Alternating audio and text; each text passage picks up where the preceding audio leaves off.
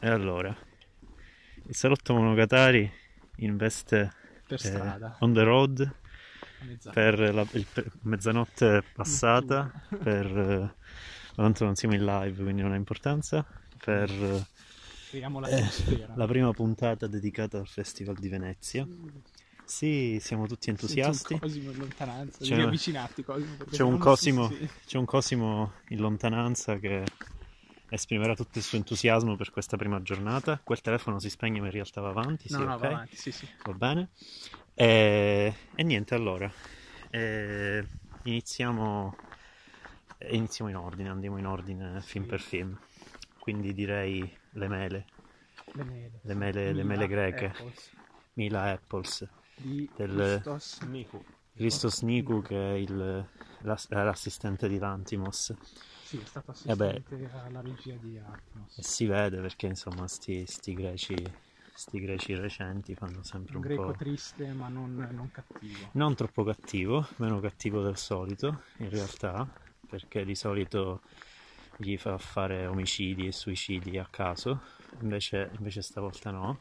Non ci sono neanche troppe distopie, se non il fatto che sono tutti che perdono la memoria, letteralmente tutti, chiunque il protagonista incontri per strada sta perdendo la memoria come lui, però magari è una cosa distopica allusiva. Ma sì, Vabbè. la distopia è che tutti fanno le stesse cose. Tutti fanno le stesse cose perché giustamente i greci si lamentano che oggi c'è l'alienazione, c'è anche, eh, c'è anche un po' di dittatura, eh, insomma ci sono tut- c'è tutti questi, questi ingredienti qua che rendono tutti un po' più tristi. Sono tutti un po' obiettivi come nei videogiochi, giusto per fare Esatto, occhiolini a malaspignani. ma occhi- occhiolini malaspiniani perché eh, la gente con l'amnesia, con i dottori che gli dicono cosa devono fare, se no se lo scordano le missioni sempre più difficili, eh, grottesche.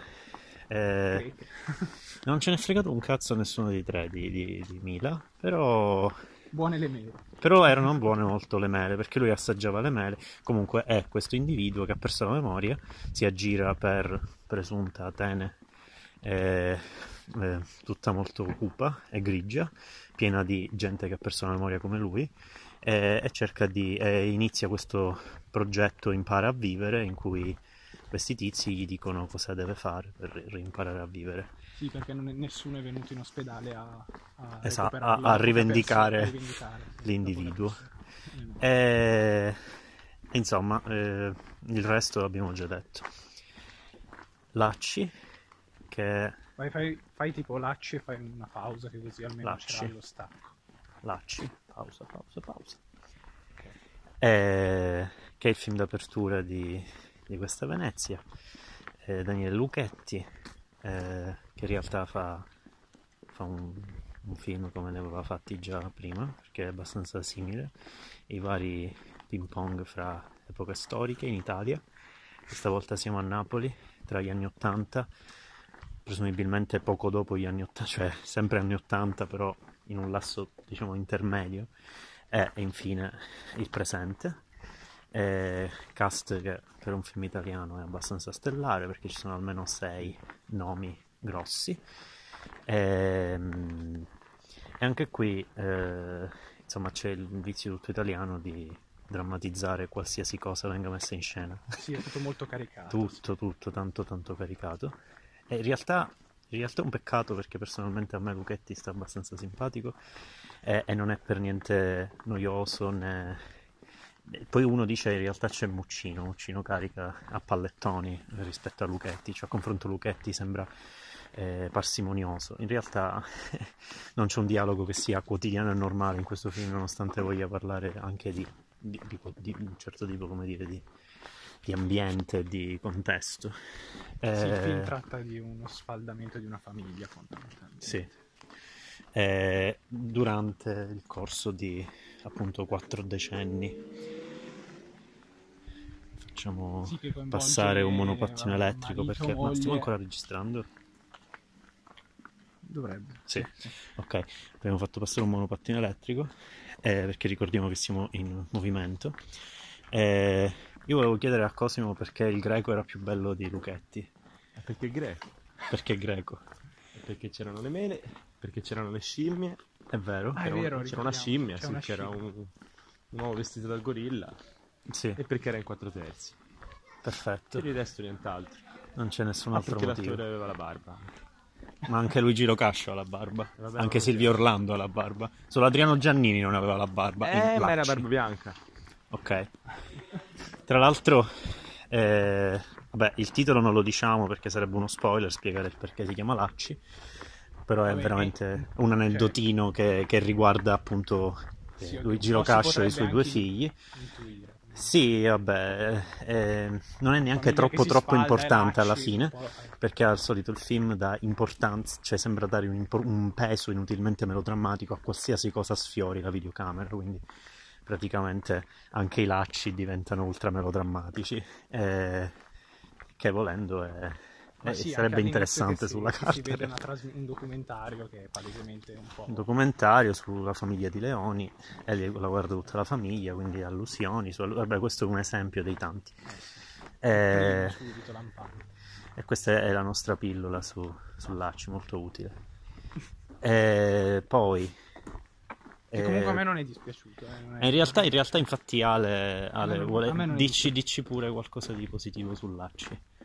Ma allora voi non l'avete tanto apprezzato, ma invece a me non è dispiaciuto tutto lo sfasamento temporale che c'è. Ah, già, perché c'è- costruisce un po', un po' di mistero attorno a alcune vicende storiche di questa famiglia. Sì. Fondamentalmente ci sono degli eventi importanti che avvengono, sì, avvengono fuori campo e poi dopo più avanti nel film vengono, tra virgolette, eh, spiegati Mhm. o almeno mostrati rappresentati per come sono avvenuti realmente.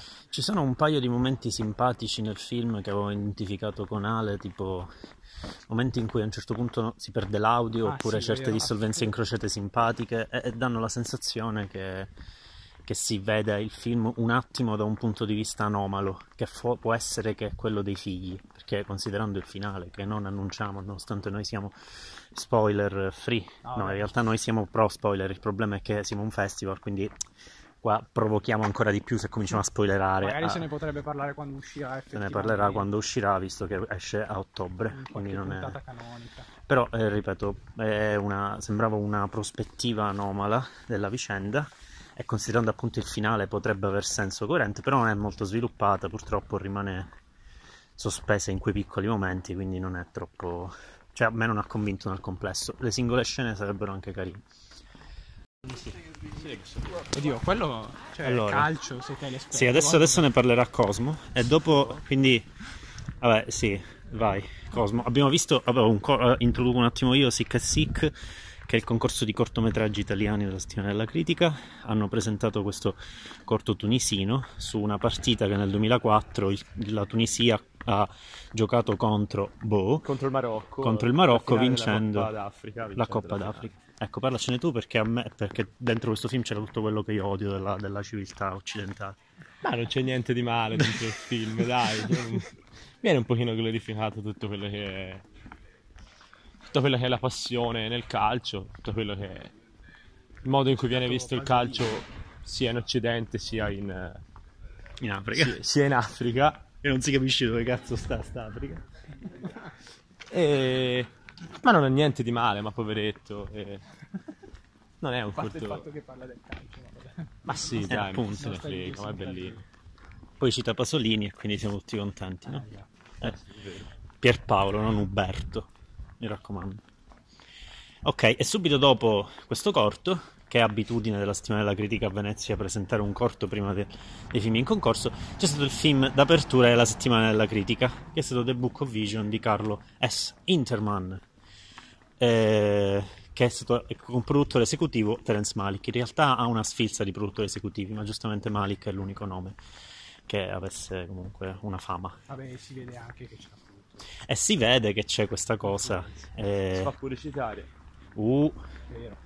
Ci, sono, ci sono questi momentini. Io mi aspettavo, speravo, sarebbe stato tutto il film innervato di sta cosa. Invece ci sono questi momentini isolati, molto utili al film, devo dire. eh, in cui eh, ci, ci scata.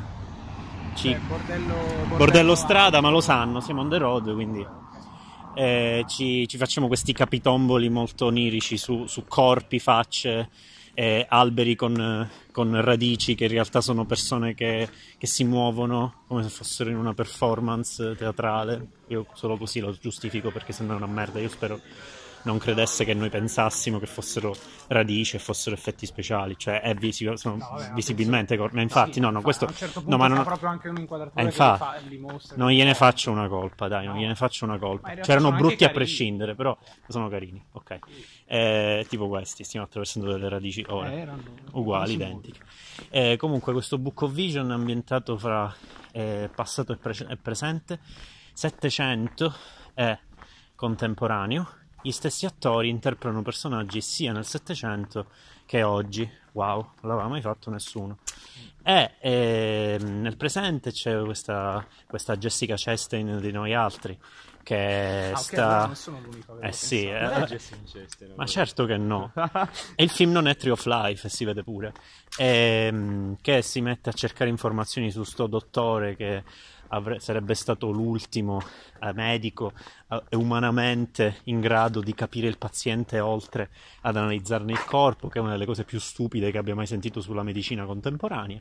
Ma a parte questo, eh, idealizza questo passato. Tywin Lannister le dice che non è vero, perché c'è anche l'attore che fa Tywin Lannister del, di- del L'unico- Trono di Spade. L'unico che recita in maniera un po' meno, poco rigida. insomma, Sì, poco ri- Gli altri sono impostati, di un impostato imbarazzante, compreso il bimbo di The Nest, che è il nostro Jacob Tremblay. È incredibile quello che ha fatto Interman, cioè ha proprio ha fatto un recasting completo.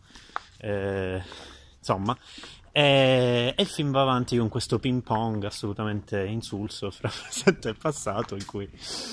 boh, eh, teoricamente ci dovremmo appassionare a una storia di una gravidanza Sì, un eh, indesiderata. Eh, sì, identico, uguale, Eh, sì, stesso tipo di, di energia. Eh, Uguale, e boh, eh, a Cosmo non è dispiaciuto così tanto perché a me ha fatto abbastanza Mm, Ma vabbè, schifo, però- perché ho smesso di soffermarmi sulla storia di- che era- non era neanche minimamente interessante. Eh, ma il punto, il non punto aveva è nulla di carino, non, Eh, le- non aveva nulla che eh, fosse già stato fatto Il da, punto è- da 40 anni questa parte. quando sviluppa la trama, però fai fa l'inquadro normalissimo. Poi improvvisamente c'è sti momenti in cui Eh, sono sono sti tizi. secondo me anche quei divertito. momenti lì ha dato la, la camera a Malico, la regia a Malico, ha detto ma vuoi fare qualcosa tu? o al direttore della foto, al DOP di Oh, Malik. Eh. Ma comunque, questo era Book of Vision. E pausa e passiamo a ehm, Sigaro Miel. Sigaro Miel Cosmo non c'era perché non aveva prenotato il biglietto. Però lo diciamo perché dobbiamo sputtanarlo. Eh, Sigaro Miel è il film della sorella di Karim Ainuz che si chiama Camille Ainuz. Tra l'altro documentiamo la più grande figura di merda del Festival di Venezia, do- probabilmente di tutto il festival, perché all'inizio, Primo la- il primo giorno, eh, la nuova eh, programmatrice della sezione Giornate degli Autori presenta il film dicendo opera prima di una regista. Un... La polizia passa. Eh, un individuo che aveva pure appena litigato con Ale. Eh, Quasi, sì, litigio, ma- ehm, dichiara no è un regista urlandolo eh, in a scena aperta. E, e quella, la, la- la- la programmatrice chiarisce no è la sorella del regista di Euridice Gusmao e fa alzare la regista. Che era in sala. e quindi questo tizio praticamente ha fatto una figura di merda di fronte a tutti palese imbarazzante Meritatissimo. Conso- l'unico motivo per cui può averla fatta è che non aveva visto il cambio di consonante. Non l'avevo visto neanche io all'inizio, però met- da lì a mettersi a urlare di fronte a Almeno, tutti. almeno verificalo prima. Imbarazzante. urlarlo, cioè, Comunque, eh, probabilmente dispiace per Cosmo che comunque si è rinchiuso in casa a vedere Sternberg. Vabbè. In ogni caso, esatto, eh, è, il film, è il film più bello della giornata per quanto mi riguarda. Sì, Eh, Dario si appellerebbe al secondo Grifo. è vero perché è un film di una donna su una donna, quindi io apprezzo in questo senso. No, è bello che eh, sia un film che senza necessariamente appellarsi a, qualsi, a qualche stendardo ideologico, eh, che potrebbe in certi casi anche essere giusto, ma in questo caso non, non, non lo vedo così urlato, racconta dell'adolescenza di una ragazza di origine algerina che però è nata in Francia da genitori di origini algerine, infatti è bilingue lei, francese e araba, e, e tutte le sue varie storie d'amore, voi, se vogliamo un po' alla Sandrine Bonner di Pialà, ma non, non siamo a quei livelli, però comunque eh, ad Ale hanno dato fastidio i font del titolo di testa, nonostante siano titoli di testa carini, erano lo sfondo intrauterino, font, eh, belli, belli dubstep, però per il resto il film è abbastanza ordinario, ha dei momenti molto belli,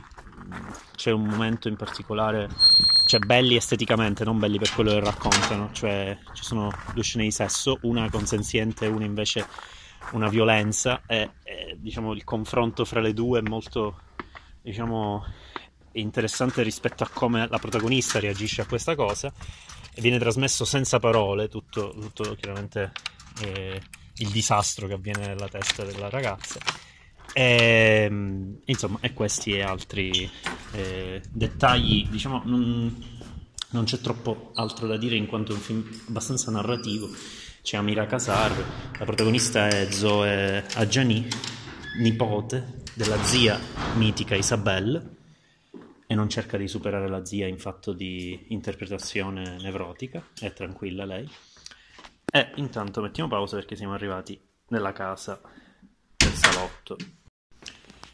Allora, il film che Cosmo ha sonnecchiato è The Wasteland no, di Ahmad Barani. Mi perdonerà. È, il cognome Barani perché me lo ricordavo, è un cognome. C'è anche Ramin Barani in Iran. E, um, orizzonti, bianco e nero, Belatar ringrazia, tantissimi dolly, tantissimi dolly che ruotano. E, un po' di quadrupedi anche sempre più depressi, quindi Belatar ringrazia ancora. Ehm, boh, vabbè, in realtà un film su, su, su una...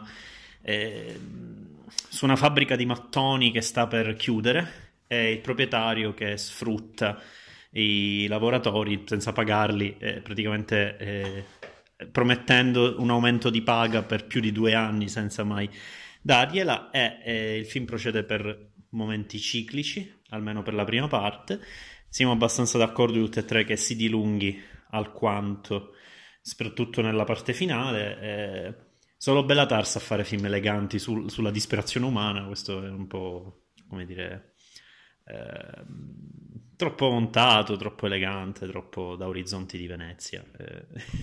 a me è dispiaciuto un po' per il 4 terzi e per il bianco e nero, forse sì. se fosse stato a colori. Voleva, ma- voleva l'arancione dei mattoni, tu mm. volevi il marrone e l'arancione. il dei... del cemento, visto che inquadra sempre i muri. Eh. Per esatto, sì, ci sono tanti muri. Eh... perché, perché, deve passare da una scena all'altra, quindi passa da una scena all'altra a volte relega la scena al fuoricampo perché la camera ha la sua velocità, velocità bella lenta, e quindi eh, anche se quelli si stanno menando lui ci arriva lento, ma è giusto. Eh, l'unico, ci sono momenti molto belli con questo vento che alza la sabbia e dà la sensazione che sia il vento a spostare la camera, ci sono delle cose carine in questo senso, però sono dettaglini per cinefilini, non serve un cazzo sto film. E poi, sì. eh, un po' sì, un po' sì purtroppo. Eh, esatto. Siamo mancati. Sì, esatto, quindi siamo, siamo tornati in, in pieno, a pieno regime. Due minuti per The Wasteland, povero Barani. Pausa.